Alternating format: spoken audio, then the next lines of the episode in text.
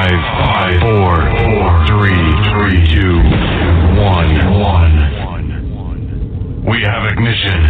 Strap in.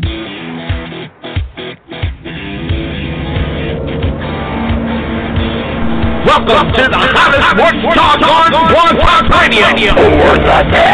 It's Brian Carvin and Weigh In Sports Talk. Sports College football, NFL, NBA, Major League Baseball. You name it. Take away. Now everybody, let me introduce you, the host of Weigh In Sports Talk, Brian Carvin. Good evening, ladies and gentlemen, and welcome to Weigh In Sports Talk. I'm your host, Brian Tarvin.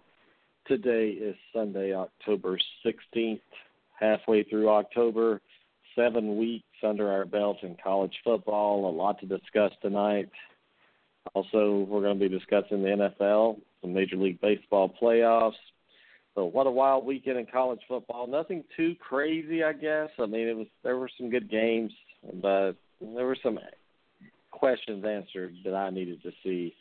And I think football from here on out is going to be unbelievable. Let me mute my television while I'm doing my radio show. That would be a smart thing to do.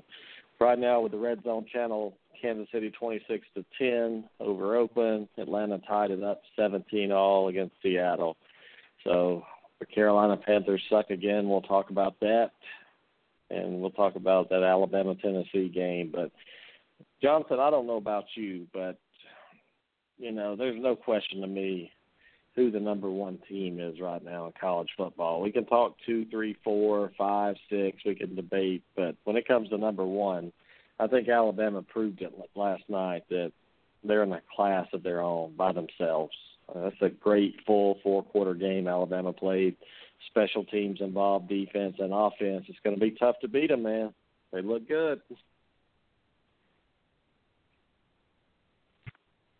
Yeah, I mean, as you, yeah, um, you know, Alabama looks really, really, really good.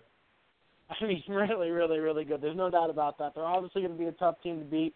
Um, just like with pretty much any team this year, they're not perfect, uh, but you know, from what I've seen, this is this might be the best team top to bottom out of all the teams in the land. And and you know, it, it's a weird year in college football where there's really only seven teams, maybe that were impre- you know where we're like, okay, those are you know legitimate good teams. Those are title contenders. Whereas in most years we hit this point where we're like, oh well, you know, there's this team and that team, and the number tends to hit double digits. Uh, so it, it's it's definitely uh, something to see when you have Alabama who completely waxed Tennessee, who to me was a second tier team. Um, and I mean, it was like Tennessee was Kentucky. And let's let's not forget that that Tennessee miss, was missing a ton, a ton of talent. And I'm not saying Tennessee would have won the game had they been fully fully staffed, but I don't want people to to all of a sudden assume Alabama's going to the championship and winning it. That's that's not what college football has taught me over the past 30 years of watching. Is the identities are starting to change now, starting week seven. I think now for the next, or is it six through? I guess this is week seven. Everybody gets a bye week. But you know, like Auburn, four and two right now, we're going to start seeing who they really are this next six games. Are you built for a 12 game season, or are you not? And Alabama, just because they're hot right now, doesn't mean one offensive line injury, one quarterback injury away from from being a different team. And they look the best right now. But how many teams have you seen look the best team in week six or seven, Jonathan, and end up at the end of the season not up there? They get knocked off somewhere along the line and it's it's not just the best team who makes that final four. You have to be lucky too. So so far Alabama's avoided that injury bug. But going on the road at LSU, they play Texas A&M this weekend. The Iron Bowl at the end of the season. Nothing's a given right now. And even again, they may be playing Tennessee again with a full strength Tennessee squad in the SEC championship. I still believe they'll make it. I don't think Florida's going to make it, and we'll talk about that too in a little while. But you know, Ohio State was was one loss away last, one couple of plays away from being out of the playoff. You know, it's just so close. Clemson, look what they did. going into overtime. So nothing's a foregone conclusion, Jonathan. When you start getting into the this part of the season where everybody's playing injured at this point, there's no healthy teams if you're good. Uh, right. I mean, you know, it seems like everybody's banged up. Um, you know, obviously Tennessee has their injuries, um, and they're really like the extreme case for the most part. As far as I mean, Utah and uh, BYU. I mean, it's hard to find two teams more beat up than them as well. But I, I think at this point there are uh, six teams that we're looking at uh, that are probably, you know, at this point I'd say most likely are going to be playoff teams. Two of them play each other next week. Two of them play each other uh, at the end of uh, November, and uh, you know, so for your elimination games. Then you have uh, one team out west in Washington who I think um, at this point is going to run the table here on out. Their their game at the end of November is going to be something to see, and you have Clemson who I think is going to lose a game. So, you know, I, I I'm fully convinced that um, we're gonna, you know, there's never going to be four undefeated teams in the playoffs. I doubt No, there's going to be I three. I don't think Um, Washington makes it all the way through. I don't. I think somebody like Washington State beats them or or someone. I mean, you just don't know. I mean, it's just like people people think Washington's great and all, and they do look good right now. But what are they going to look like a month from now? Because you know as well as I do, starting right here in the middle of October through the rest of the season, it's a grind. I don't care. People say Tennessee's got a cakewalk the rest of the way through. You look at that schedule, but I guarantee you, if they're not careful, they're going to get bitten by somebody in that conference that's lower tier. They're, you know, the Kentucky, somebody coming on, or somebody like that. If you lose focus for one minute, you can be out of the playoffs. That's how quick it can happen, and I don't think people realize the parity in college football. Alabama, right now, they're they look like a team that's going to be you're going to have to really beat them. But everybody else, even Ohio State, Clemson, they're beatable. They're very beatable. And uh, I just don't think I can put somebody like Washington up there and say it's a foregone conclusion. And one of the reasons is, Jonathan, they they've never done it before. And until you show me something one time, I'm not going to believe you. I mean, they have a long time ago. They were they split national championship with Georgia Tech, but that was forever ago. But uh, hey, I want to ask you a question, and tell me if you cheated already in. But what do you think the Auburn Arkansas line is next weekend? Uh, I haven't looked at any lines yet. Um, I went to look last night, but they weren't up, obviously. Um, if I had to guess, guess. where's that game being played? Is that in Auburn? Auburn. Uh, I would Jonathan, say I would say Auburn. and have a baby? No, it's a cat. Um, I would say Auburn's a four, four and a half point favorite. What if I told you they're nine and a half? What would you say? That line's too damn high. Yeah, it's nine and a half. Vegas knows something we don't. Um, I put the line at three and a half and four as well. And after the win last night, I thought it may come down a little bit, but there's a mismatch somewhere. So when we do our film work this week, Jonathan, I want you to look. I want you to specifically look at this game and let's show the the viewers here, the listeners, uh, when Vegas makes a line, there's a reason. And a lot of people are going to say, "Damn, give me Arkansas plus the nine and a half all day long," you know, and it's going to backfire on them. But I want you to find the discrepancy in this game, where the mismatches are, whether it be film, studying stats, whatever. Uh, Bama, give me give me the Bama A and M line, Jonathan. We'll see how good you are. Uh, I, I was I was two points off, uh, Bama laying six and a half. seventeen. No. Yes, yes. Bama is a 17 point favorite over an undefeated A. Well, I just they've been killing people, man. They beat they went into Rocky Top and won by 39 last night. Six. Good my lord. God. Yeah, there's some. All right, here's another one. Let's see. LSU Ole Miss in Baton Rouge, nine o'clock Eastern. I put LSU straight in the Vegas zone at five. Four and a half. You're pretty good, man.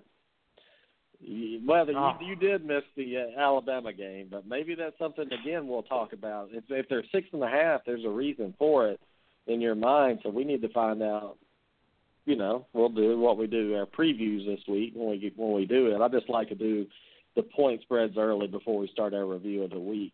Give me the Wisconsin at Iowa game, noon kickoff. Uh, I mean, Wisconsin should be laying about five. Three and a half. Three and a half. Yeah, that makes sense.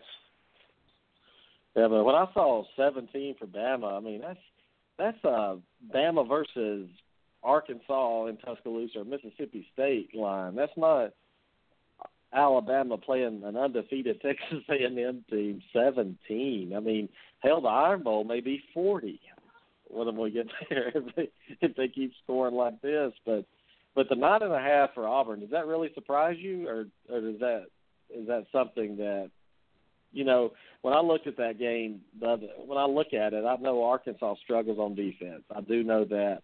I do know Auburn is is uh, very good against the run. They play pretty good defense, but I think the kicker here is there three out of the last four games. Arkansas played Texas A&M on a neutral site.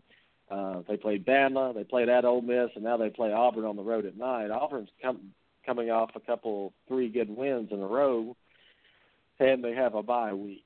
So I think that's probably why the line. Don't don't be surprised if it creeps up to ten and a half. It started at nine, it's up to nine and a half now. But Vegas knows something, so we'll we'll come back to this Wednesday night or whenever we do our show. But Jonathan, go back and study that Texas A&M and Alabama spread because man, that's a that's a big spread. That is that is huge. Mm, And, yeah. uh, you know, let me tell you this. We'll start Friday night. Uh, first of all, Mississippi State got screwed against BYU by the officials, but that Louisville game against Duke, I mean, how obvious was it the ACC officials were making sure Louisville didn't lose that game? I mean, that was terrible the way Duke got screwed by the officiate by the officials in that game.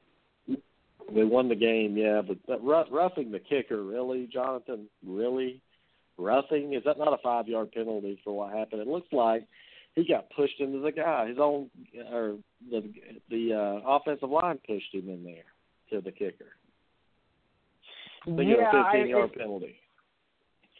Yeah, that that call came straight from Greensboro, um, ACC headquarters. For those that don't know, uh, I, that that was a ter- that was a terrible call. Uh, you know, Louisville solidly outplayed Duke for most of the night. I mean, before that last drive, uh, Louisville had 400 yards to offense to Duke's like 230. Um, they were out. They were beating them on the ground. They were beating them through the air. Louisville was clearly the better team. Just couldn't finish drives off. Uh, and then you have that play where I'm not saying Duke's going to go down and kick the field goal and tie the game, or they're going to go down and score. But the fact that you took the opportunity away from them eats at me. Because Duke earned the right to be on that field and to have that shot. Uh, that kid sh- missed the field goal. Um, you're right. The uh, guy uh, for Louisville uh, on the outside of the line gave him a one-handed push. The defender hit the ground, rolled once, laid there, and the kicker managed to find him and fall. You know, and it's like every other game that happens, they're not throwing that flag. So that that was a terrible call. Very disappointed. Yeah, and it's uh, I know you that kind of reminds me of the SEC the way they do Alabama. It's like oh, all of a sudden now Louisville's this precious commodity. They want to keep those teams up there with one or two. They want to keep Florida State where they are, and Florida State. We'll we'll talk about them too. Don't don't sleep just yet on this team. Um, Clemson. They want to make sure that that something happens and they get a playoff team in. That's all they were doing because if Louisville lost that game, it devalues Clemson. It devalues Florida State. It devalues a lot of things, and they weren't going to let that happen and piss on you, ACC. Um, I don't know if they would have won, like you said, but still, they deserve the right to drive the field to see if they could kick a field goal to tie it. That's all I'm going to say. That that ACC is pretty tough, man, to predict. We had North Carolina go into Miami and win 20 to 13. Virginia Tech went on the road to Syracuse, and you know how you talk about Syracuse on the road, uh, playing there 31 to 17. The ACC's a mess on, on one side. On the other side, is really not. You have three clear-cut contenders: Louisville, Florida State, and Clemson. But the what is it? The Coastal Division. Which one's the the worst Yeah. one? Is that the Coastal? Yeah. It's just wide open, man. It's wide open. At the beginning of the year, I actually, the way my numbers came out, I had a four-way tie for first place with North Carolina, Virginia Tech, Miami, and Pittsburgh. And I looked at that and said, okay, this is probably going to happen. I'm going to give it to North Carolina, uh, and moved on. Uh, but you know, I mean, it, it's a very, very competitive division. Uh, Mi- Miami lost FSU, gets North Carolina at home, loses, and, and this is a pattern. After they play, after they lose to Florida State, because it's been seven years in a row now. The previous six years, they lose to Florida State, and their season completely falls off the rails. Uh, for North Carolina, didn't look great but obviously the offense looked better, proved that when they're not playing in the middle of a hurricane, they can actually move the ball. Uh, Virginia Tech, I mean, it's always tough going up uh, to Syracuse because uh, it's a dome, not too many domes in the college level. Um, it was a bad loss for Virginia Tech. They they came back and got in this game, uh, but after Syracuse scored to go up 24-17, it, it fell over and then you had Pittsburgh who had a really good win yesterday. And it, you know, we have uh, Miami at Virginia Tech on Thursday, so it's kind of going to essentially decide the the coastal. Um, a lot of people are counting out Pitt. I'm kind of counting out Pitt, but they still have a shot as well. Like, this race isn't over. It's kind of fun. Yeah, it is fun. It's college football, and you know what? Only four teams can make a playoff. We just got to we have to deal with that. You're a Florida State fan. I think you're coming to the reality this year. You're not going to make it. I'm coming to the reality of my team, Auburn. They're probably not going to make it unless a miracle happens. But it's still college football, and it's still fun, no matter what. You just have to be a fan and watch college football. If you're a fan of the game, Jonathan, it's good to be a fan of the game and not just one team. You know, I mean, it's good to follow. You have your team, but it's also good to be a fan of the sport and this uh, great product college football has out there right now. And I guarantee you, we could sit here right now, both of us try to pick who's going to win the championship. We're we're both going to be wrong. That's how Mm-hmm. unpredictable it is. And last night, Ohio State went on the road to, to Madison, and oh man, what a game in overtime! It's Urban Meyer, and never lost a road game at Ohio State. I mean, this is a young Ohio State team growing up in front of our eyes, and that's a tough place to play at night. They get out of there like 30 23, you're not going to hear them complain about it being an overtime game or a close game. I'm not penalizing them really for it, but I think a young team is growing up in front of our eyes, Jonathan, Ohio State. I don't think Michigan has the kind of the, the star power to beat an Ohio State team right there. I just don't think they have enough five stars on that team just yet. I still think Ohio State's the top of that class. What do you think? They, that was a big win last night, and I don't I don't think anybody has a chance to beat them unless they beat themselves the rest of the season. Until Michigan. I mean, I like Michigan a lot this year. That defense is is, is awesome. Offensively, they have an identity. Uh, we're going to run the ball down your throat, and it's funny because they might have one of the best receiving corps, if not the best receiving corps in the nation, uh, with Chesson Darboh and uh, Jake Butt. Uh, but going, going with Ohio State, I learned more. I learned Wisconsin's a damn good team last night. That's what I learned. Wisconsin's Yeah. a damn good team with an offense that makes you want to punch your temple uh, with just how pitiful they can be at times. Um, the fact that Wisconsin still can't really recruit a game-changing quarterback, mm, some things never change. Uh, but that kid did enough last night, you know, freshman. And he did enough last night to put them in the right position. Uh, depressingly enough, once this game went to overtime, it was just like the Clemson North Carolina State game. You go, yeah, uh, favorite just won this one. Uh, but w- Ohio State took the punches. They're not. They're a very athletic bunch. They have a lot of speed. JT Barrett, though, take him out of Heisman consideration. Take him out of the first round in your mock draft.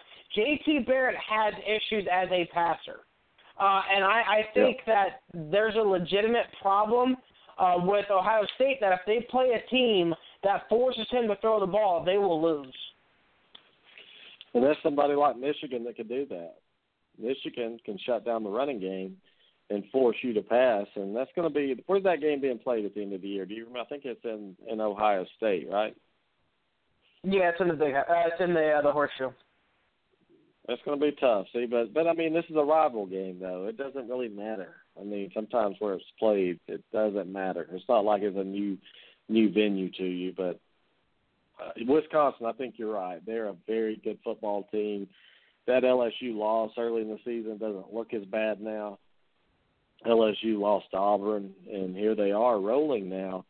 Um, LSU, Jonathan, hosts Ole Miss this weekend. I mean, can Ed Orgeron? My question to you: Can he somehow keep the job? I say no. That's my first answer is no. What can he do to keep the job at LSU for next year? This team right now can, if they beat Ole Miss, they host Alabama. They still got to play Texas A&M.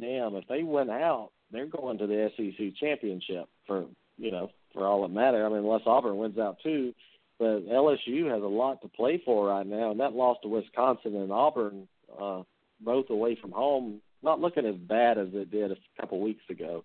So where is LSU in your mind? I mean, they started out slow last night, blew Southern Miss out of the water. Can Big Ed, the dumbest coach in the world, the water boy, uh, Coach Farmer Fran, can he keep his job at LSU? I mean, I love Coach O. Um, I, I've I've been from day one saying that they need to go ahead and just give him the the, the permanent position and let's move on. Um, you know, if LSU wins out, I'd be hard pressed to say that they're not going to keep him. Because if, if Coach O, if LSU wins out with Coach O at the helm, and they don't bring him back, that fan base, yeah, and that fan base will revolt.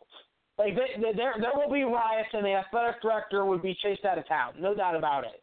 Um, you know, I, I think there's a pot, you know, a, a possibility if they lose a game or two, but they beat LSU. I mean, they beat Alabama.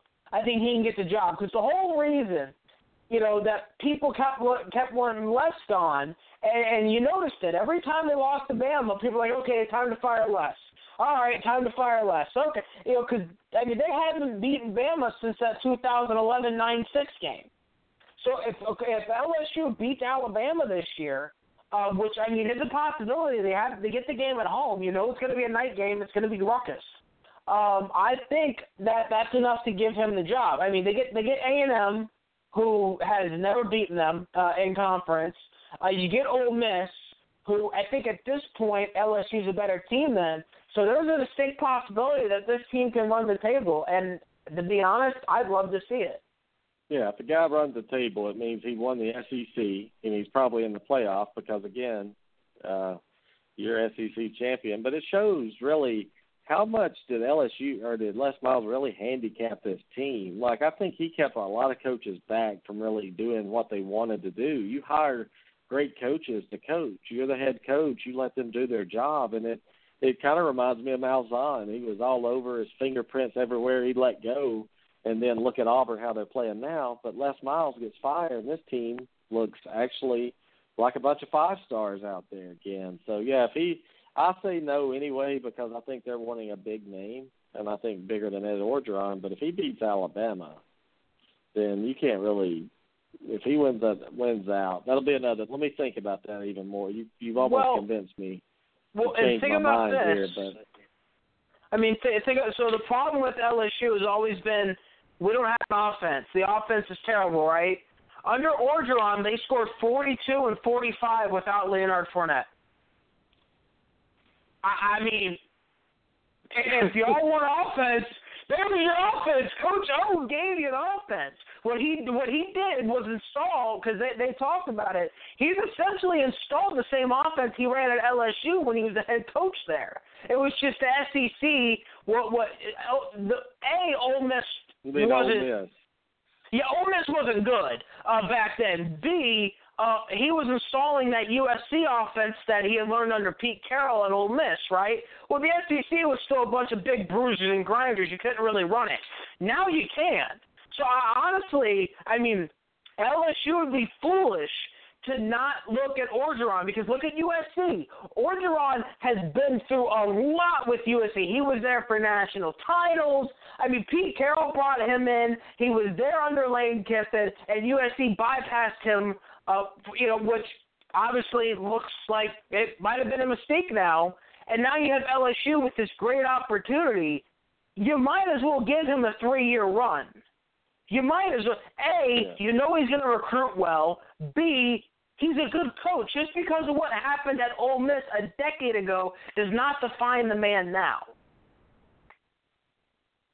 Well, I mean, they're putting up um, videos board numbers without the be- one of the best players in college football.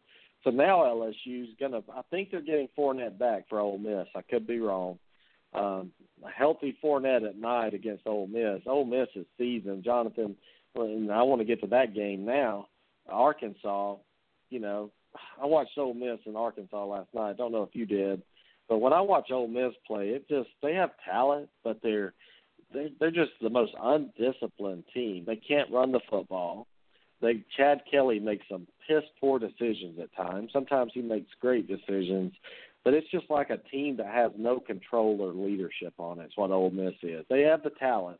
You saw what they did to Florida State until y'all came back. You saw them up twenty four to three on Bama. I mean, they were up last night in that game and, and ended up choking it away if LSU beats Ole Miss Saturday night and LSU with four or Ole Miss with four losses, Jonathan, I think Ole Miss is done. They may be done right now. I don't know how Hugh Freeze motivates this team to play with three losses. What do you think about Ole Miss right now and their chances the rest of the season? Yeah, I, I did a little write up on our page about a bunch of the games, and I went back and dug a little deeper into this one. Uh, a, Hugh Freeze is not a good coach. I, I, I said it. Fight me. I mean, let, let, let's go. Bring it, anybody who wants to argue that, bring it on. And what I'm going to tell you is, you're wrong. Because the only thing that Arkansas couldn't stop last night was was the uh, high-speed tempo offense Ole Miss was running, right? Ole Miss did that what? Two drives, got two touchdowns, and did no, none of it for the rest of the game. Uh, that's bad coaching. Uh, Chad Kelly. You know, it, it's funny. People talk about how good Chad Kelly is, right? Is he not like your favorite Ryan Fitzpatrick or Jay Cutler or Andy Dalton? A quarterback like that where you're like, oh, okay, yeah, I'm going to win like 10 games. But when it matters, no. No, he he's gonna shit the bed. I mean, because the statistics for Chad Kelly away from Ole Miss, four and four. Uh, in those games, ten interceptions, ten fumbles. He's a turnover machine. Last night he had what the the, the, the interception and the two fumbles against Florida State, three interceptions and, and a fumble against Alabama, two fumbles. I mean, he he's a he gets reckless with the football. That is what happens. So Well, Chad Kelly was, uh, is your worst good quarterback that you're gonna find. Well, Friday night he was tweeting a porn star trying to get her to FaceTime him. I mean, Oh, Mia think Khalifa. about it.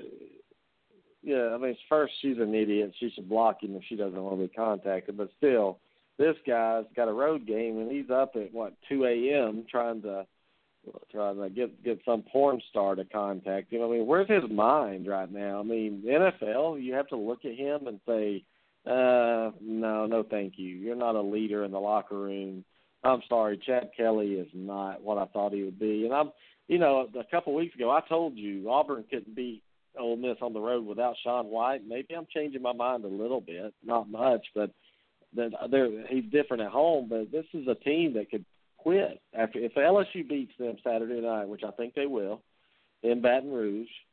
Do you think where does Ole, how do you motivate this Ole Miss team even to play LSU right now? I mean, you've already lost three. You lost a heartbreaker to Arkansas. You lose to Florida State. You lose to Alabama. What do you have to play for? You you know you can't win the SEC now. You know that. Um, is Chip Kelly a good enough, or uh, excuse me, what's his name? Hugh Freeze is he a good enough coach to motivate these guys that are undisciplined anyway to play? Do do they have the heart? Do they have the character to go into LSU and win? Do they have the character if they lose to follow up and beat Auburn? I don't know. I really don't think so. No, I no. I mean, if he did, they wouldn't have lost Arkansas last year. Because they, if they uh, if they beat Arkansas last year, they're playing for the SEC title, where they beat Florida in the rematch. Don't care what anybody says, and they're in the playoff over Alabama. No ifs, ands, or Yep. buts about it. Bama fans kissed my ass on it. Ole Miss beat y'all last year, and if they're if they win the SEC, they're in the playoff. And he couldn't get them to beat an Arkansas team that really wasn't that good. I mean, it was fourth and thirty, and this team was so undisciplined they couldn't stop it. They couldn't stop Arkansas. Arkansas winds up winning the game uh, on the two point conversion. So no, I think Hugh Freeze is overrated. I think Dan Mullen is overrated. I think both of the Mississippi head coaches are overrated coaches.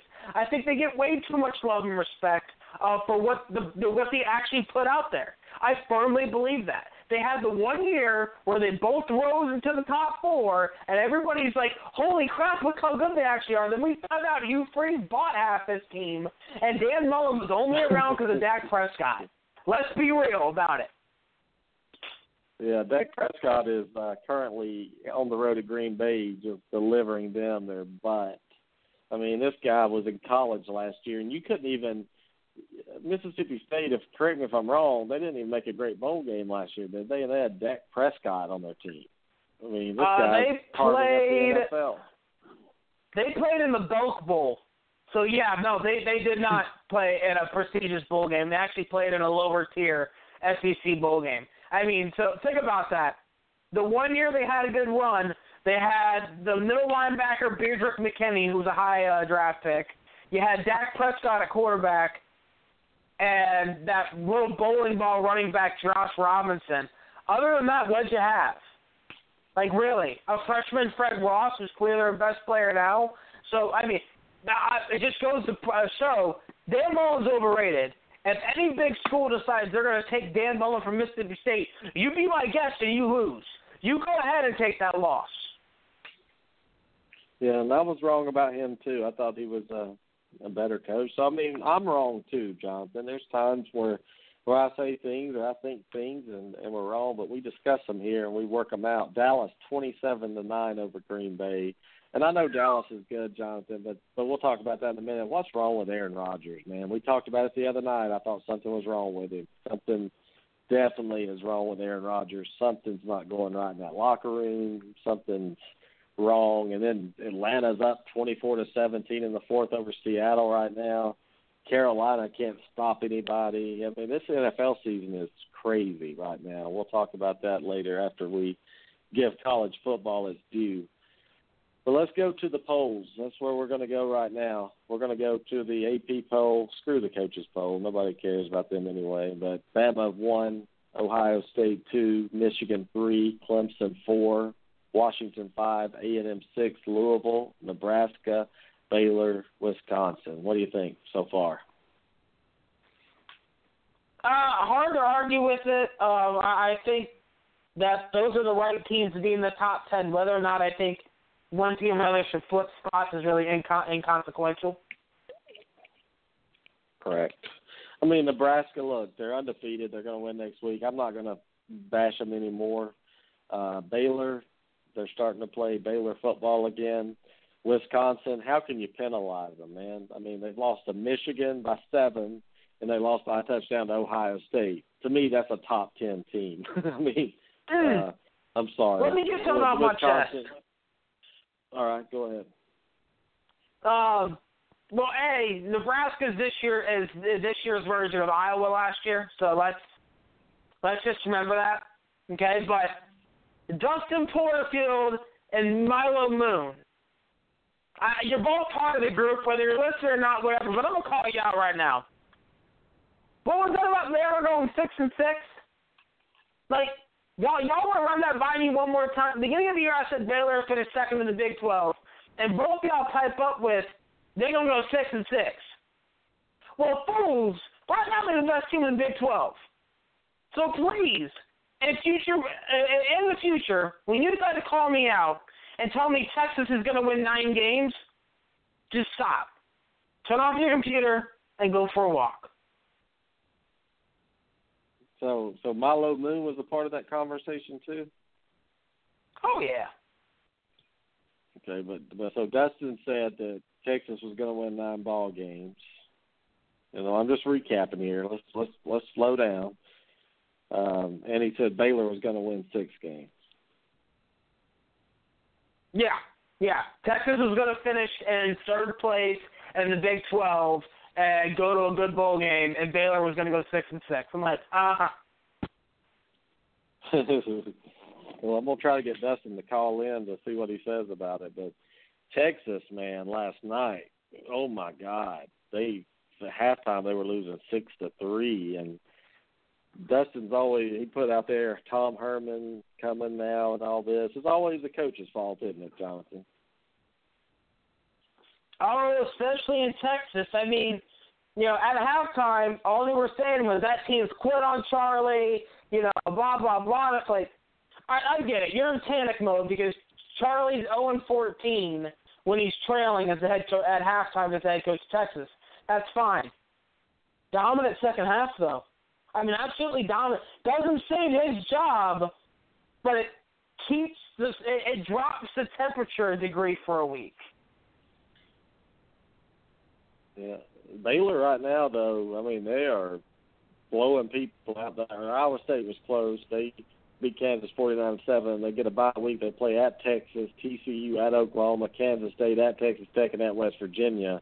Jonathan, you may be talking too early because there's a lot of games left. They haven't started playing anybody yet.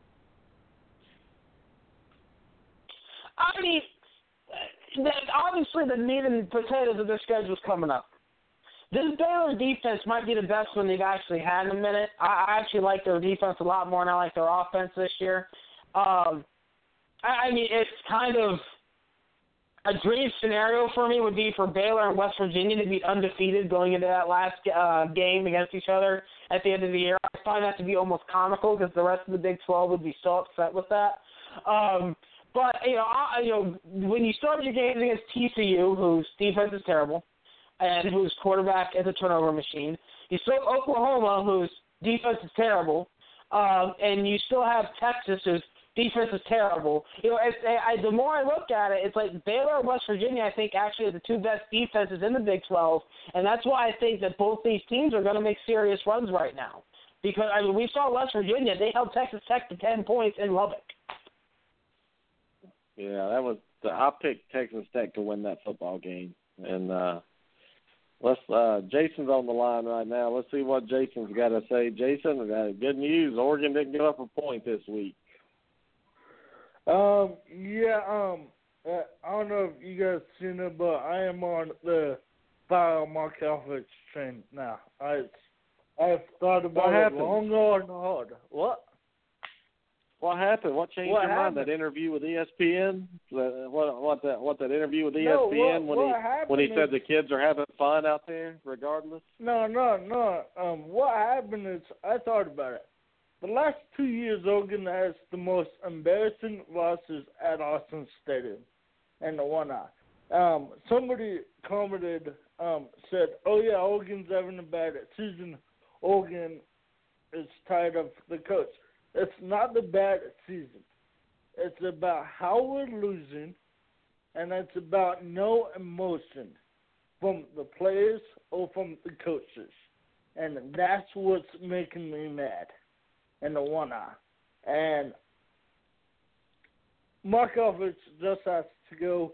Um, I know there's coaches that's been here for 20 plus years, but we need to blow this up.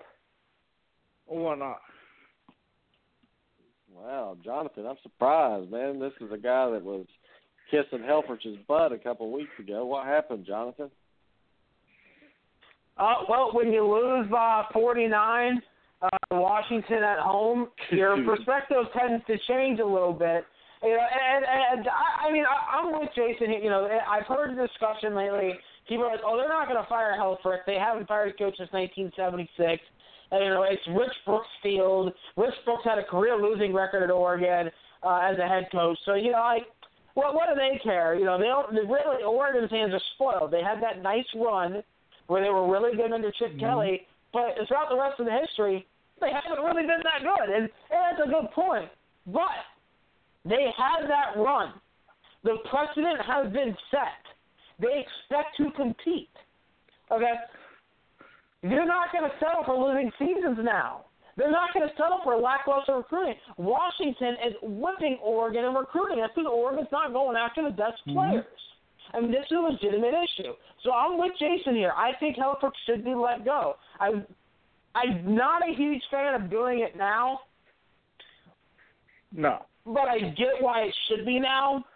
Because if you think his recruiting is that bad, you need to get somebody in there to get a jump on recruiting so you can actually get a better class than what you're probably yeah, looking at. That's why that's why I would do it now, Jason, is if you brought in and I'm and I, I think uh I think you could get Chip Kelly to leave San Francisco. I mean, these guys are terrible.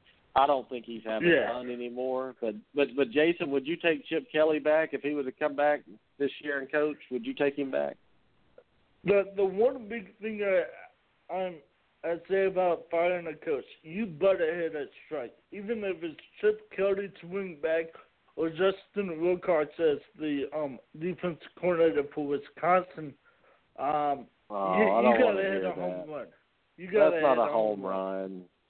That's not a home run, Well- Justin Wilcox at uh, damn defensive coordinator of Wisconsin. Come on, Jason. If that that's a damn bunt single with a pitcher making a throwing error over first base's head. That's what that Well, he does have Oregon the ties. uh, the home run Yeah. hire is is Chip Kelly, Art Briles, uh, Gruden, somebody like I'm- that. Oregon, you got to think of yourself as a better team, a better organization than that. I mean, Oregon is one of the top programs in the country. They they're well funded, but by Nike, they got so many things going for them. Going out and getting getting a home run hire from a defensive coordinator in Wisconsin. Hell, what what what's that going to do for your offense though? Wisconsin can't score. Yeah. In the Pac-12, Well, defense I'm- ain't going to mean anything. It's I'm at that to point- Washington. I'm at that point. It can't be Mark Helfrich next year. It, it can't. Um, That's all that matters. um, That's all that matters to Jason. I don't yeah. I, I, No, I, I, I, I wanted I wanted to run Gene Chizik out of town long before he was three and nine. I mean, it's frustrating Oh, when you're getting embarrassed and your team doesn't And- play hard. That's it's pussies it's, is what it's they are. Excuse my It's, language. it's like I said. You you listen to the interviews. I have listened to every post game, every practice interview. This it's the same speech. It's the win of the day mentality. And oh, we gotta focus positive and whatnot. It's that's we're throw somebody underneath the bus. Where's your balls? I'm I'm sorry to say balls on the radio, but geez, where's the Okay, man. emotion? we we're we're we're Donald Trump supporters. It's okay to say balls and pussy and everything like that on the air. No, but uh, y- y'all understand my point. Is football's an emotional game. Where's the emotion? Yeah, he was sitting down there. and I don't know if y'all caught the interview with ESPN. He did, but he looked like a little kid over there drawing millions, sitting back wrecking a damn car. He's like a teenager driving a Ferrari and keeps totaling it. But I would fire him now. I wouldn't wait until the end of the season because if, as soon as you fire him, the recruits now are turned off. Uh, and and here here's the Yeah. deal. Let me tell you guys something out there. When you when you're going to get beat by 49, don't bring a bunch of recruits in to watch. Okay? No. Don't do that, Tennessee. Don't do that, Oregon. Don't do that, Rutgers. Teams like that. Do not Yeah. bring a bunch of recruits in to get beat by 49 points. But but you got to have a home run hire to help recruiting now. Helfrich Mhm. and, and and and I'm going to pat myself on the back because Jonathan can can, can attest to this. You can too. Even when you made the playoff that year, I was like, Yeah. Helfrich is not the coach for Oregon, and it's going to start deteriorating. So I was right about one thing, Yeah. Jonathan. At least I was right about that. Oh yeah, I mean you you've been on this Helfrich's not the man for Oregon, and as long as they were winning, I was like, you know what, just leave him. It's fine. Don't worry about it. You know, you win ten games a year with him, it's fine. You know, it's kind of like Mark Richt in Georgia. we'll probably get to them in a minute. Uh, but you know, Oh, I, I mean, definitely. Yeah, I mean, definitely though. I mean, a guy that I think Oregon will look at, and I, honestly, I think would be a good hire for them is PJ Fleck, the head coach at uh, Western Michigan. Hmm. I mean, Fleck has been recruiting circles around the MAC. You know he can recruit. You know he can win. He took over a Western Michigan team that was one and eleven, uh, his alma mater. Um, and, and this is a guy that he's 36. He played he played for the 49ers for a couple of years as a wide receiver. Like this is a guy who gets it. He wants to run a uh, wide open offense and have fun and score points. You know, row the boat, row Yeah. the boat. Uh, that's his whole thing. So I think that's the guy that Oregon will look at. I don't think they're going to get a big name hire unless it is somebody, unfortunately, like Les Miles or Art, Les Miles or Art Briles, just because recruiting for them, and they're they're they're not big enough recruiting wise. And how many guys want to go from the southern schools out to the the northwest where the recruiting grounds aren't as fertile? How many guys want to go to the Pac-12 where defense is really not mm-hmm. the name of the game? Even though we see it every year, your good teams will play defense. Washington this year, Washington State this year, Stanford in years past, Utah. You know these are teams that play defense. They're all, they're winning games. So you know, if you have a good defense in the Pac in the Pac-12, you could be a contender. It's not always just about the offense, but you need an offense that's going to score at least 28, 30 points a game. You know, that's that's the big thing here is that Oregon has to score Yeah. 40 points a game to win. Mm-hmm. Yeah, Jason, what do you think? What do you think about Les Miles? Um, Les Miles, he's he's a good name, but I think I think the football program should have do what they did to basketball. They they'll bring in a small school coach that could develop um, players and whatnot. Um, you're not gonna get the That Western best Michigan athlete- coach. Yeah, the Western Michigan the coach, whatnot. Um, Les Miles. Yeah, I'll, like I said, if it's anybody than Mark Helfrich, I'll be happy. Um, they could have hired anybody. Well, I'll be happy. well, I just don't Um, want to see him.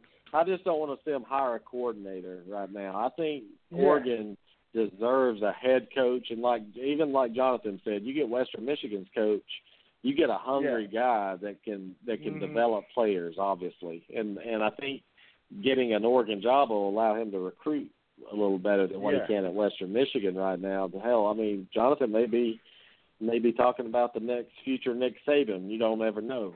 Uh, But uh, Yeah. but Oregon, enough talk One about last- them. How, one how many wins thing are they going to before I have this go. year? All right, Um, go ahead. For Oregon, um, yeah. one last thing uh, before Oregon. If they don't have Vernon Adams last year, Oregon's terrible and whatnot. Um, say what it is, Oregon's terrible without Vernon Adams. How many wins? I feel confident. One, and that's Oregon State. Um, feel really confident about. But outside of that, I don't know. It's, Well, yeah. So well, are are the fans at Oregon? Do a lot of people, the buzz on the chat boards, are they wanting Helfrich gone? yeah, the chat boards, yeah, the Oregon groups and whatnot, uh, a lot of chatter and whatnot. So Well, It's- well it's people don't think fans pity. matter, Jason, but they do. Buddy, Yeah. thanks for calling in. People think fans don't matter, Jonathan, but when you quit coming to the game, that's that speaks louder than anything. So, people that say fans can't make noise and get coaches fired, then they're crazy. But um, speaking about a coach that's about to get fired, uh, Brian Kelly at Notre Dame. How in the world do you lose at home to Stanford of all teams? I mean, you you got them with no McCaffrey. Here they come. You you got a ten to nothing lead at halftime, and you choke it away and lose. Brian Kelly sucks. And and one time in the fourth quarter, the drive before last, their last drive, they put the the left-handed backup quarterback in at their own ten yard lines. Does that make any sense to you? I mean, Kizer was definitely having a rough game, and I think that a lot of people looked at him and wait a minute. You know, I, Kizer might not be as good as we thought. Look, the the shame here is that you get a great defensive performance. You shut him out in the first half. You held him under 300 yards of offense. You held him under 20 points.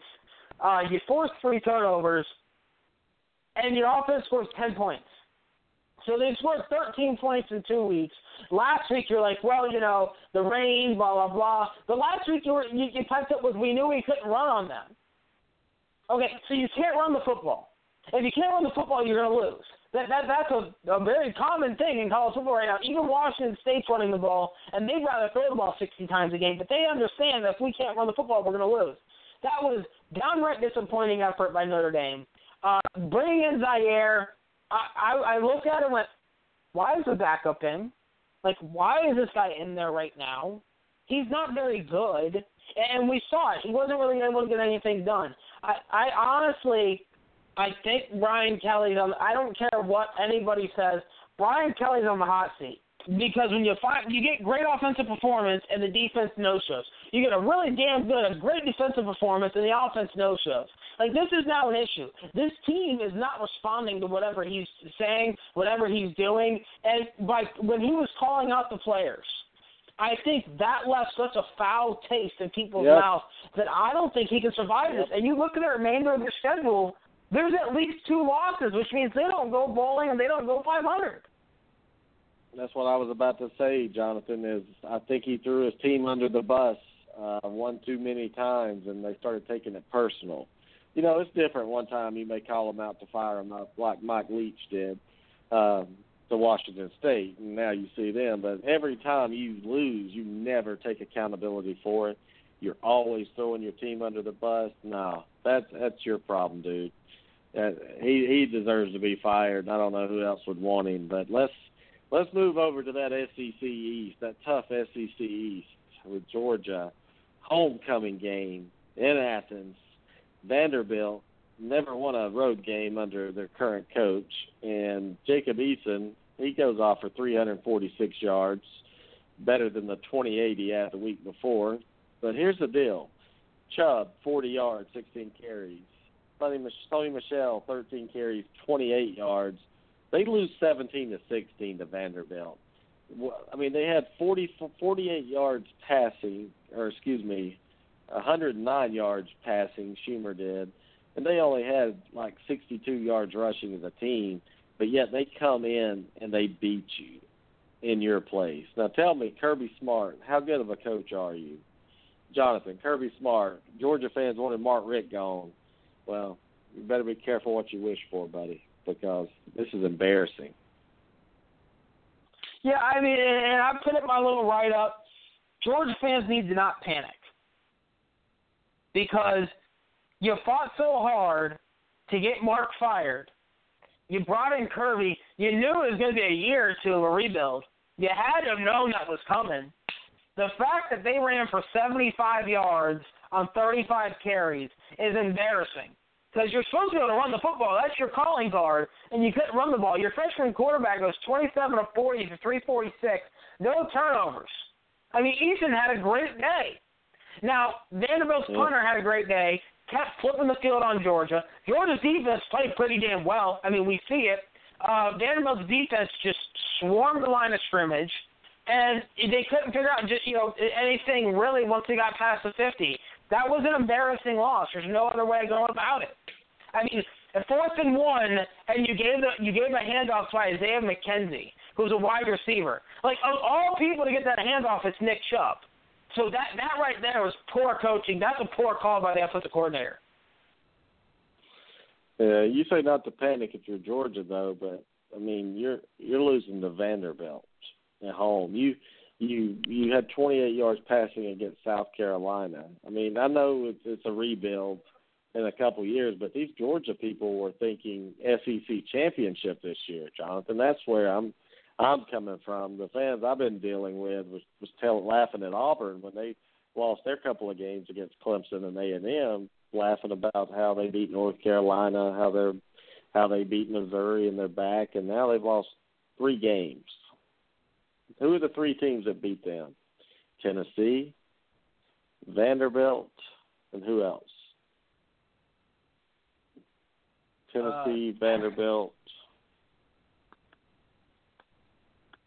Who was the other one? Who was it? Who was it? I know something's sneaking up on me here. Let me go to their schedule real quick. Now I'm con- if I get confused during a during a, a broadcast like this, that's that's my fault. I should have known this, but it's for some reason it's slipping my mind here. They lost to Ole Miss, forty-five to fourteen. Oh, uh, kinda, see, see, you know, we forget that game was played. It was so ugly. Yeah, Yeah, and, and I think you know they beat North Carolina. You're like, okay, that's a pretty decent team. They the next week at Nicholls when they won 26 of 24 and had the the referees had to cheat to to give them that one. I started saying, oh, there's something wrong here. It's just not a very good team. The next week they went to Missouri, had to come from behind win, trailing the whole game, and then it started falling apart. 45 to 14. They lost the Hail Mary to Tennessee. Uh, they beat South Carolina 28 to 14 on the road, but then they come back, and it doesn't doesn't get easier. They've got Florida in two weeks. They get a bye. I don't think they can beat Florida right now. But hey, Florida, Georgia can beat Florida because it is a rival game, and Easton can't throw the football. And it, you, you get you get a team with some fight in them. In two weeks, I think Georgia's to have some fight in them. I think they may beat Florida. Call me crazy right now, but I think Easton could. I think Easton could beat them, man. Or is that, or what's his name? I'm sorry. Yeah, Eason. Eason, Um, Eason, Eason, Eason. And then they play Kentucky on the road, which is not a gimme. It's not a gimme. Uh, They play Auburn. They host Auburn. And then they got Lafayette and Georgia Tech. I mean, this is. I mean, they could. This team probably could win eight ball games, in in a, in a rebuilding year, which is like you said. Don't panic out there. You know, Georgia fans don't panic right now because just say you you beat Florida and you lose to Auburn or vice versa. You've lost four games. Eight and four wouldn't be a bad year. Kirby's first year, would it? Eight and four. no, I mean I had this team going anywhere from eight to ten wins just because the schedule set up pretty nice for them. In all honesty, uh, I thought Ole Miss and Tennessee they were going to lose no matter what. Florida's obviously a toss-up game.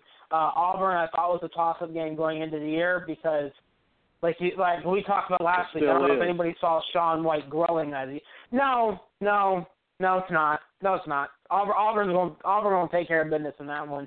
Sean White has just matured way too well.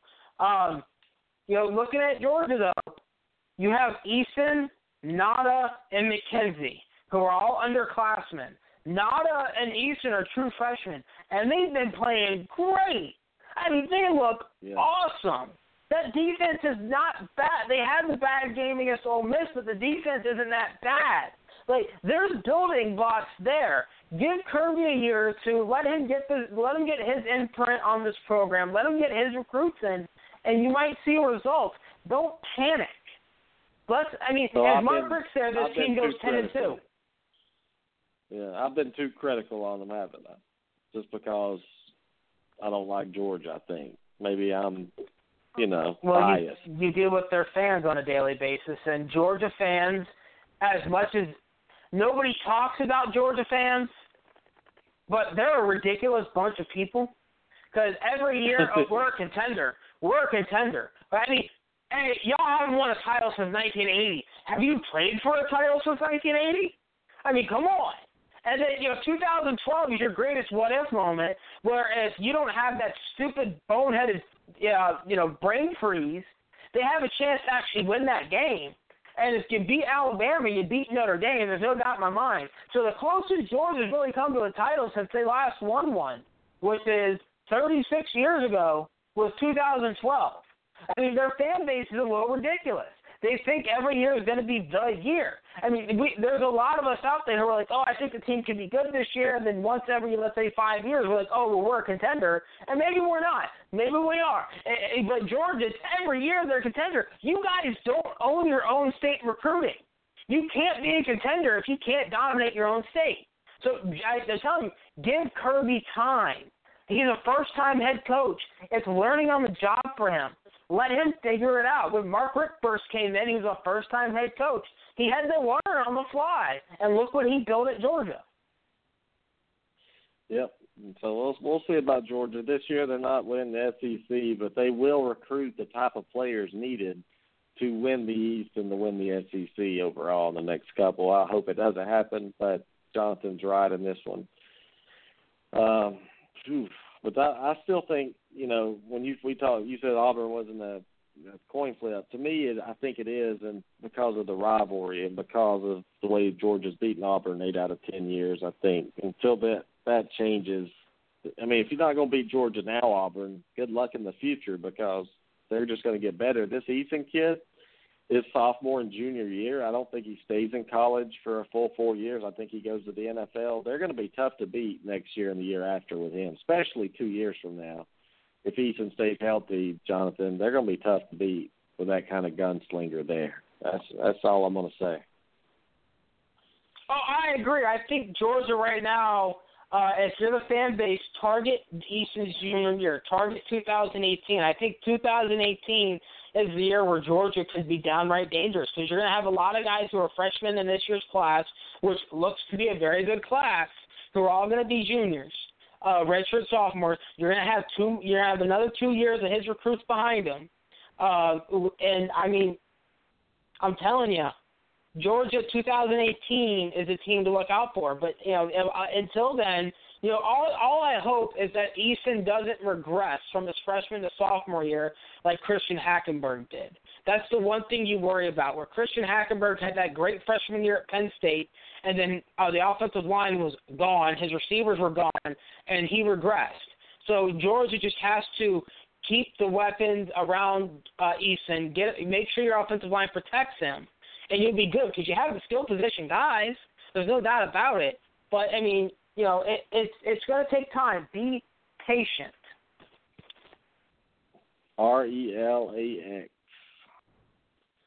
Well, not much happened in college football yesterday, other other than what we talked about. Your Seminoles got them a, a win over Wake Forest. wasn't impressive, but you didn't expect them to be. I mean, I guess one of the surprises yesterday to me too. I don't know why it surprised me, but Michigan State at home loses 54 to 40. What in the hell's going on in Michigan State? I mean, this is a team that prides themselves on defense, but it's that Alabama effect, man. I'm telling you, it's like Alabama beats you.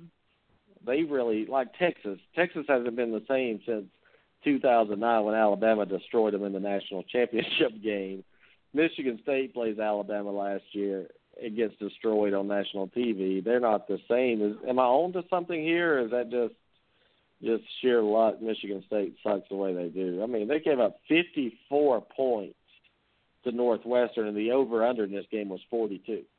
Okay, 94 points scored in the game. 90, 94 points scored in this game alone. I mean, I, no, I'm not talking about the the Big Sky Conference, the Pac-12. This is the Big Ten football, and Michigan State was a six-point favorite and gets beaten by 14. What an embarrassment! I mean, Michigan State, what are you doing? I mean, you're still supposed to be average, even if you are rebuilding. What is going on? Well, I mean, let, let me start off with great job of turning around your season, um, Pat Fitzgerald and Northwestern. I mean, they're, they're, the way their season began, it looked like they were going to have a horrendous year. They completely righted the ship. You know, it just goes to show how good of a coach I think Pat Fitzgerald is. But he's never going to leave Northwestern, so people stop asking. Um, as far as Michigan State goes, they lost a lot of key, uh, key good players at key positions. So you're looking at a, a high turnover this year where it mattered, and Michigan State recruits guys to develop. They don't recruit four and five stars that much. They recruit a bunch of twos and threes because that's what they can get. So you know when you're gonna, I, I think with Michigan State, you have like a really good two three year run, and in year four it's going to be down. I mean, they're they're going to be a, a very cyclical team where you know their success is going to come in cycles just because of the way that they uh, they've been able to recruit. So yeah, I think they're going to have a down year. Maybe next year is another down year. But I that's another team that 2018 I think could be very good just because that's Mark Dantonio's track record and he's a very good coach. Well, here's what you're saying: Northwestern two and one in the Big Ten right now. I mean, I think they play on the easy side, don't they? The easier side of the division where they can actually get into the Big Ten championship, yeah. if I'm not mistaken. Okay. Yes. Michigan State is 0 and 3. Never saw that coming. If you had told me that before the season that Michigan State would be 2 and 4 and 0 and 3 in the conference, I'd have laughed at you. Uh, there's there's no way, no way that happens. And you're right. I think you know you start looking at they don't get you know a reload for them takes three years sometimes to be able to develop their own players, the three stars and I'm interested to go into recruiting right now. I'm trying to get in there. If you'll bear with me a minute, quit quit getting on me so hard, Jonathan. Give me time to focus here. I'm, I'm looking. At, I guarantee you, if we go into recruiting and we we really just look at, well, sometimes I hate rivals. Um, That's why I don't use them. Yeah, they always pro. It's written by Alabama fans. Alabama signed 20 players, the top 20 of all of them in Alabama. Uh, 2016 class. Let's just look and just see. Like, uh, I mean, I'm gonna name these teams, and you tell me how they're doing this year for the most part. Alabama, Florida State, Ohio State, Michigan, LSU, Clemson, Texas. Oh, they're a Texas is an outlier. Here. Ole Miss, Auburn, UCLA, Georgia, Southern Cal, Notre Dame, Florida, Tennessee, Oklahoma, A and M, Michigan State. Okay, Michigan State signed eleven four stars. That they're all young now. Now that's a lot for Northwest or Michigan State. Eleven four stars and seven three stars. But let's go back one more year. Let's go back one more year. So we know Michigan State's a young, talented team right now, right? We can say that they've they've got some talent. Yeah. But, but I think what hurt them was finishing 22nd the year before with seven four stars and 13 three. So I don't know, Jonathan. These these two, the last two recruiting years have been solid for Michigan State, and next year and the year after could be very strong. Um, let me just look one more one more place. I'm just looking at number 2014. I just, I'm just trying to see if I can find anything. They were 22nd. So they're I mean this the last year 2016 they actually doubled their recruiting with four star athletes, which is impressive to me. So Michigan State, if you're looking at the way they develop people into their system, they should be very much improved next year. Wouldn't you agree? Oh yeah, I mean, know, it's just Michigan State secondary was not very good last year, and it didn't really look like they were going to improve. They lost Connor Cook, and nobody was sure that Tyler O'Connor was actually going to be good.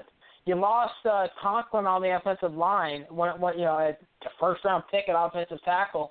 You know, I mean, they they lost key players. You lost Tony Lippett, who is now playing cornerback in the NFL. He's your best receiver. You know, I mean, it it takes time for them to fix things. You know, and obviously the recruiting's gotten better. There's no doubt about that. And that's because they've been winning. But uh, unfortunately for them, at the same time, they get lapped by Michigan and Ohio State. There's no doubt about that. Those two schools are going to recruit top ten here on out as long as their coaches are there. So, you know, Michigan State's always kind of battling for third place, and they need better coaching development wise to uh, outperform and beat teams like Michigan and Ohio State at the end of the day. I mean, we saw last year when they beat Ohio State, they were a better coached team that day. There's no doubt about that. This same quarterback started, but it's not like they lit the world on fire. They scored 16 points. So uh, I think with Michigan State, it's just patience. You know, you're not expecting national titles. You know, you're not even really expecting Rose Bowls. You expect a New Year's Day game, of course. You know, but when you can make the playoff, your recruiting's going to pick up. Let's be honest. Mm-hmm. Yep.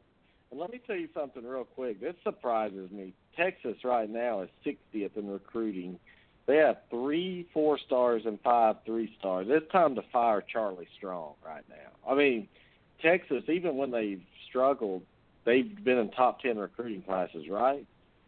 Now they're at yeah. 60th, and now now let me let me go up to Oregon real quick. I know I got off topic a little bit. Oregon is 37th right now, with five four five four stars and and six three stars. That's not going to cut it, Mark Helfrich. That's not going to cut it. I know we're not talking about recruiting tonight, but some of these teams, and I know it's early, but Auburn's down at Auburn's looking like crap right now. But you know they'll pick it up at the end. They're 19th with seven four stars and five three stars. That's not going to cut it, Gus. South Carolina is at ten right now. A and M at nine, Tennessee eight, Clemson seven, Notre Dame six. I think that's going to fall off a lot. Notre Dame, Georgia at fifth. So like you said, don't panic. But here's Alabama at number one with uh, 21 recruits already commits, four five stars, 13 four stars, and three three stars. and we're not even mm. into recruiting season yet. So I mean, how are they going to get worse? That's what I want to know. What's how are you going to beat Alabama when they're recruiting like that? Ohio State second with four or five stars and eleven four stars. Average recruit for Ohio State is a 4.12 star. Bama's is a 3.95 star, which I don't understand that, but um, anyway, I just the rich get richer, and that's what happens in college football right now. You're not dethroning that, but does that concern you that Charlie Strong in Texas right now is at 60th? And do you think that's because of the the unrest right now about Charlie Strong, the way he's performing, and they they think he may get fired, and they're waiting to see who comes in? Because Ole Miss is at 43rd, and they're about to get the death penalty. Um, so you look, the usual suspects are up at the top. You know, Florida State's um, at 14th right now. That's not going to stay too long. Florida at 12, Miami at 11. Mark Richt doing a good job. Just want to throw some recruiting out there since that excites people. You know, we'll have Tom Luginbill on the show this year to to go over some recruiting. But but last last night wasn't a a big deal. Houston escaped barely against Tulsa. I'm not sure that wasn't a touchdown at the end of the game, Jonathan. No, it uh, wasn't. That I think um, I think their coach right here, Herman. I don't think he's as sought after as a commodity as people are, were expecting. You know, the last few weeks he's really sucked. Uh, well, Herman's an offensive coach, and they lost putting up 40. Uh, they lost putting up 40, and they won by seven, but they put up 38 if anybody's name is getting drugged through the mud at this point, it's their defensive coordinator. People are like, oh, the scheme he runs is great and all this. And obviously, having one of their better defensive players suspended for this week's game did not help matters one bit. But you've given up 77 points in two weeks. That's an issue. Uh, and I, I think uh, Houston's defense is going to be the demise of them. I think they lose another game at least between now and the end of the year, whether it's Louisville or whether it's the conference championship game against USF, whoever it is. Even if they, if they get even get to the conference championship game, uh, because they would need Navy to lose. Um, I, you know, I, I think Herman is still going to be sought after, but people are going to want to see how he responds because now Houston's not going to make the playoffs. So, and in all honesty, they're not even a front runner for the Group of Five bowl spot and in the Cotton Bowl. So how does he rally this team? How do they respond? You know, they're getting punched pretty hard right now. They they were able to land the knockout blow uh, this week, but how's it going to go for the rest of the year? Because everybody mm-hmm. playing them has a target solidly on them. They have the bullseye on them, and they're coming for them. So you're going to learn about Herman as a head coach this season. And that is why I said yeah. after last year, nobody don't hire him, don't do it. We don't know him yet. Well, before we go into the NFL and baseball, real quick, um, some sad news to report. Uh, Jonathan, I'm an Auburn fan. This is emotional. Um, go ahead and tell us Quentin Groves passed away at 32, all-time sack leader at Auburn. He was a machine linebacker. I mean, just one of the best all-around players Auburn's ever had on the defensive side of the ball. We lost him way too early, my friend, at 32 and uh, a couple days earlier, I got a um, one of my friends tragically died in a motorcycle accident at 39 years old. I'm 39 as well. We went to high school and graduated together. It's been a tough week, man. People are just dropping like flies right now. But thoughts on the death of an Auburn legend right here at 32? I think it's heart attack related. Yeah, I, I I heard he passed away in his sleep, and that's a shame, especially somebody, um, you know, at, at that age. I mean, he's somebody who obviously had a great career at Auburn, and uh, you know, you look at his pro career, and he showed tons of potential uh, throughout. Obviously, he, um, you know, he had his issues uh, in the pros. You know, when you have a player that good, sometimes their body just breaks down on them. You know, that that that that's the unfortunate situation here. Uh, you know, obviously condolences to the Auburn family and especially to to his family and, and friends. Uh, de- definitely, you know, you never want to hear uh, something like that. Uh, just makes you have that moment of mortality that I don't think a lot of people actually want to have. I've had it over the last several years, and it's you know, it's it's it's. I think it's good that you have that. It's good that you realize life's short.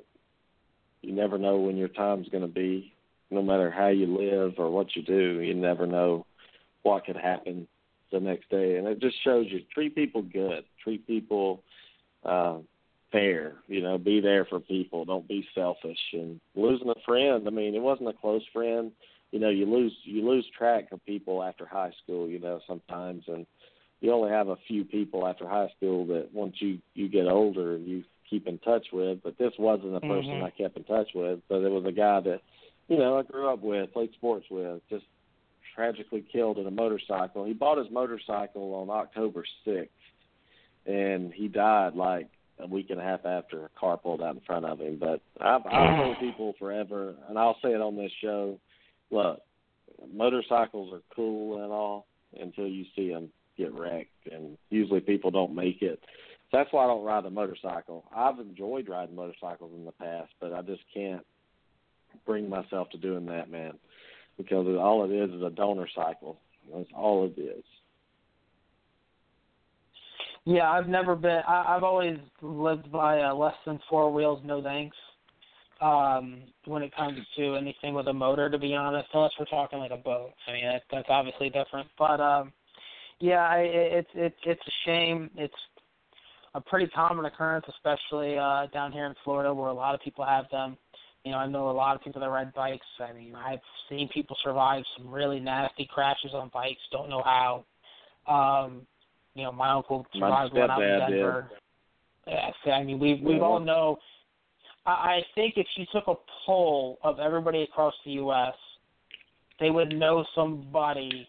You know, if you took a poll of everybody who knows somebody who has a motorcycle, um, they've w- known a wreck, uh, and I, I think that's um, you know that's just an unfortunate uh, occurrence with uh, motorcycle ownership.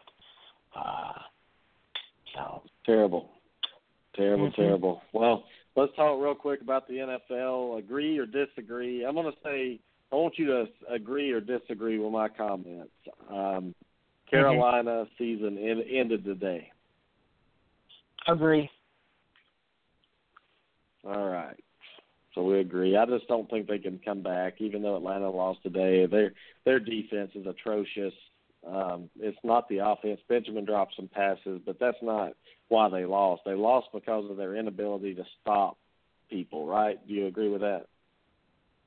Yeah, I mean, you gave up 41 points to New Orleans and you scored 38. You should have won that game when you scored 38. Uh, Dallas is a damn good football team. True or false? Oh, true. Definitely true. Yeah, they just beat Green Bay thirty to sixteen. Um, Atlanta is a good football team. They lost to Seattle twenty six to twenty four, but I'm buying Atlanta right now. I think they're good. I think they're a good team. I'm not buying yet. This is still the Atlanta team that started what five and zero last year, and this is the playoffs. I'm not. I don't trust Matt Ryan, so I'm not buying yet. But it's not, I'm not selling stock. Okay. So um, Phil, I'm selling Philadelphia. Lost twenty seven to twenty today at Washington. It's coming back down to, to earth. I don't think this is a playoff team, wild card team, anything. I think this team is heading for a complete disaster. Oh yeah, sell, sell, sell. I mean, I just did my recent projections, and I can't get them more than seven wins. So sell, sell now. The Bears, the Bears suck. Agree. My buddy who's a Bears fan calls me today, and he and he goes, "You know they lost to Jacksonville." I'm like, "What?" And I look it up. Jacksonville scored all 17 of their points in the fourth quarter, 10 points in the last five minutes of the game. Uh, and he goes, "You might be right that Chicago only wins one game this year." I'm sitting there going, "Yeah, that was pretty pessimistic at the time, but it it looks pretty damn accurate." Good luck stopping New England getting to the Super Bowl. They're a team on a Tom Brady is on a mission right now to to stand there and take that Super Bowl trophy and slap Goodell with it. Nobody's getting in the way of the New England Patriots. True or false? True if they have home field in the playoffs. If Pittsburgh winds up with home field for that AFC Championship game, Pittsburgh will beat New England. but if New England wins out and gets home field, there's no stopping that machine. This is the Tom Brady middle finger to the Goodell tour, and it's gonna be ugly. I'm not buying Pittsburgh right now. Um, very unpredictable team. They lost to Miami 30 to 15. Don't think Berg's ready to compete at the level of New England. I, I mean, I, I disagree with that. I think Pittsburgh can compete. Uh, obviously, they lost today, and it was pretty embarrassing, especially if you had them today. Um, they just are a weird road team. Both their losses, they got embarrassed, and they are both on the road. Uh, I, I think um, they, these are problems that can be fixed um, within within their team. I mean, they just got Le'Veon Bell back, and they're still trying to uh, work the receiving corps uh, together. Well, San Francisco sucks, and Chip Kelly will be removed as head coach of San Francisco, and he will be in college football next year. I agree that San Francisco sucks, and ha ha ha, Kaepernick started and he sucks too. I mean, come on. You really thought Kaepernick was going to fix the team by starting guys? Come on. um, I'm selling the Chip Kelly getting fired. I don't think San Francisco will fire him after one year. And I'm selling that he leaves. I think he wants one more year to prove he's an NFL coach before he decides uh, to go back to the college ranks. All right, the NFL is rigged. True or false? Oh, I mean, yeah. I, I, I hate saying it, but yeah, I think I honestly I, I think it is. I really do. I, I looked at it earlier, um, and if you look at stats against the spread, home dog, road dog, they all float between 47 and 52 percent. I mean, I don't know how you can get a 50-50 split essentially like that, and there not be some hands in the in, in the in the pudding there. Mm-hmm. How many wins does Carolina have to have to make the playoffs if they were going to make it? And I don't think it'll be a division winner, probably not. But how many to get a wild card or make it? Do you think nine and seven will be enough to get Carolina into the playoffs? I think nine and seven get them a wild card spot. Can they do that? No, they can't. Not not not with this defense. No, no, they can. No, they can not. The Bucs gashed them on the running game.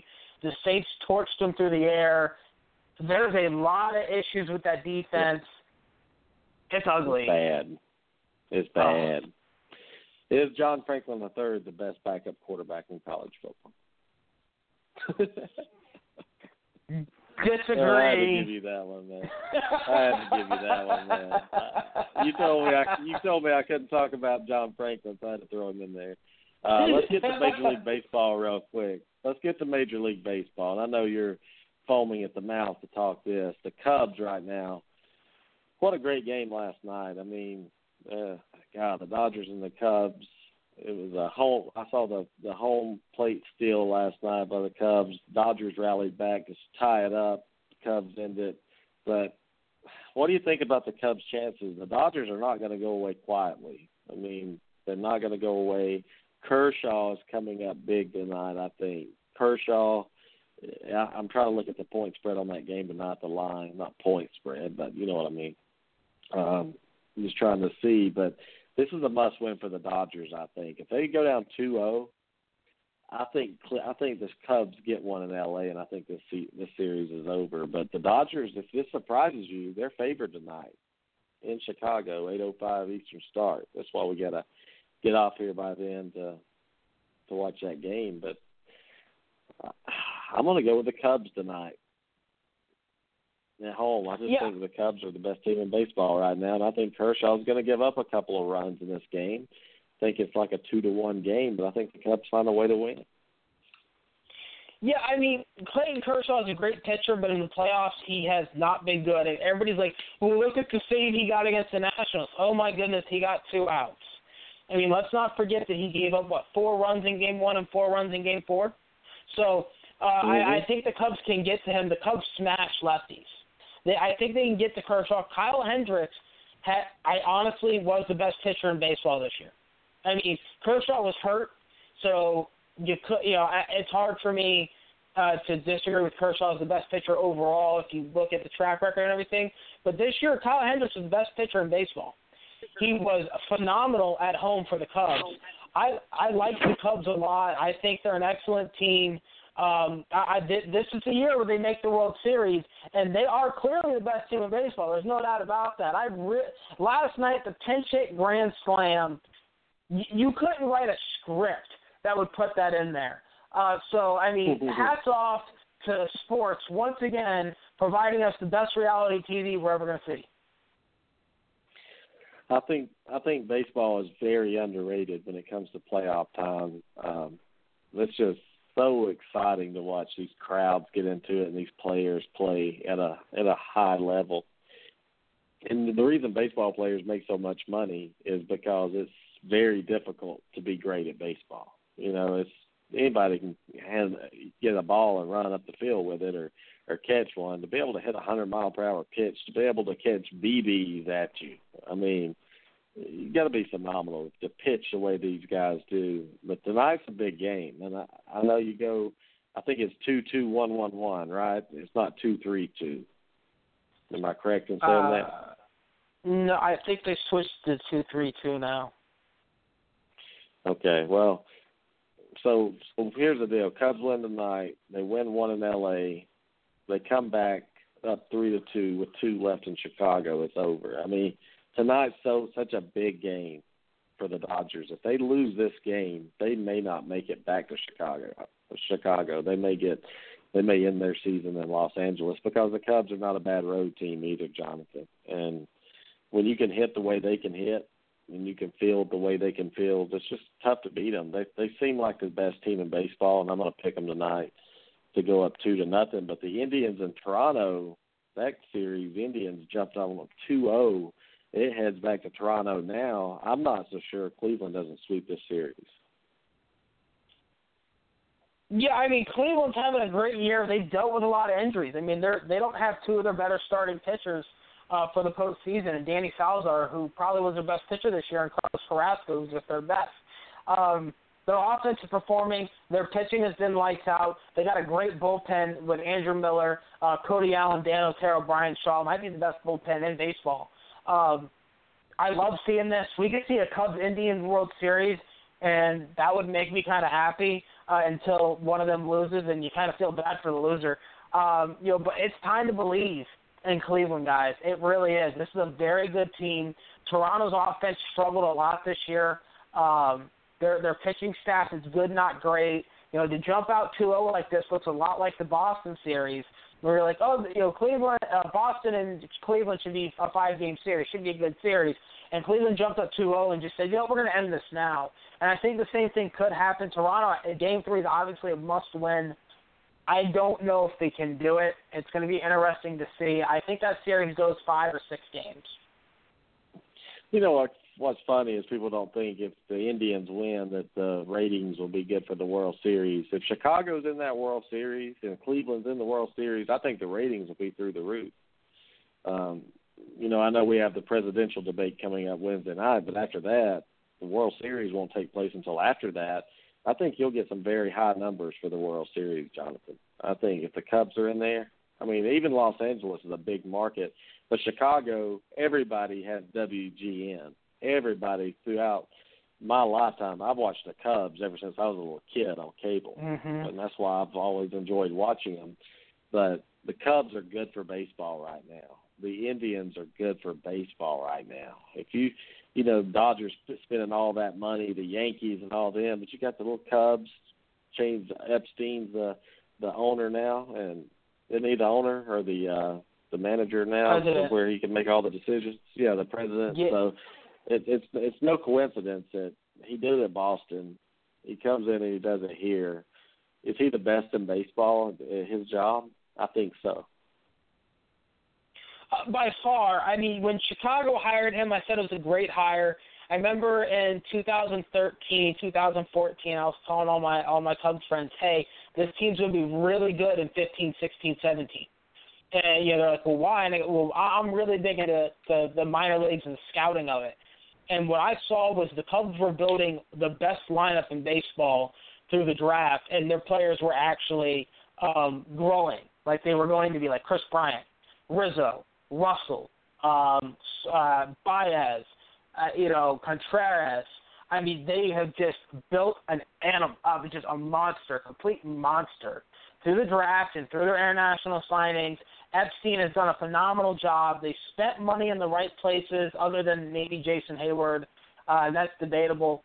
Um, so I, I mean, I, I agree with you. I think if the Cubs Indians play in the World Series, it might be one of the highest rated World Series ever. Because if you're a true baseball fan, why wouldn't you want to watch that? You have two teams trying to end uh, what they would consider curses. I mean, the city of Cleveland, yeah. their curse ended because their, their whole curse is the whole city, and then you have the Browns who don't count. Whereas with the Cubs, 1908, that was the last time they won a World Series. Was 1908. Last time they were in one was 1945. This is huge, and there's Cubs fans everywhere. I mean, just, just Keno, I know a bunch low down in Florida. I know there's a, a lot in uh, out west, and I, I mean it's absolutely amazing in that Giants series how many Cubs fans were in the stands for that game. I'm gonna love to see how many are there for the Dodgers. Mm-hmm. You know, and they're a great crowd. I mean, after that grand slam last night, they the a bunch of the writers said the press boxes were shaking. They were actually shaking, and guys had to like had to stop writing and just sat there and witnessed it. And that's what I love. It's going to be great crowds. The crowd in Cleveland is phenomenal as well, and people are going to want to watch it. This is the World Series matchup we all want. That At the end of the day. Yeah, was was was Bartman in the crowd last night? Uh, no, but Bartman has agreed to never essentially go back to Chicago because of what happened, and I don't blame him. That whole thing was was, was bad. That that was that was really bad of Cubs fans to do what they did to him. Um, there was a guy in the stands last night who almost pulled a quote unquote Bartman. Uh, Anthony Rizzo was going for a foul ball on the uh, first base side, and the guy stuck his hands out and last minute pulled him back. With he had that whole look on his face like, "Oh crap, what am I doing?" Um, so I mean, it, it's going to be interesting. I know the Cubs keep uh, calling Bartman and offering, "Hey, please come to the game. We're going to give you, you know, uh, we're going to give you seats uh, in our um, our owner's box and and all that. They really want him to come back because they understand how badly he was treated, and they're trying to uh, to to make it up to him. Yeah. Well, guys, that's been a wrap. Uh, it's going to be a wrap. Great show tonight. We'll be back probably Wednesday night, Jonathan. Thursday night at the latest to go over these these awesome matchups we have in college and NFL next week. But uh, have a good weekend, man, and get ready for the presidential debate Wednesday night. You know we can't do one while the debate's going on, though, right? We we can't compete with those numbers, so we may have to do one Tuesday night or Thursday Thursday night, one of the two. Yeah, I kind of figured that, uh, but yeah, no, I mean, ha- had a blast tonight, and uh, we'll uh, we'll talk later, buddy. All right, take care, Jonathan. For everybody, have a safe week, great week. We'll see you soon. All right, bye.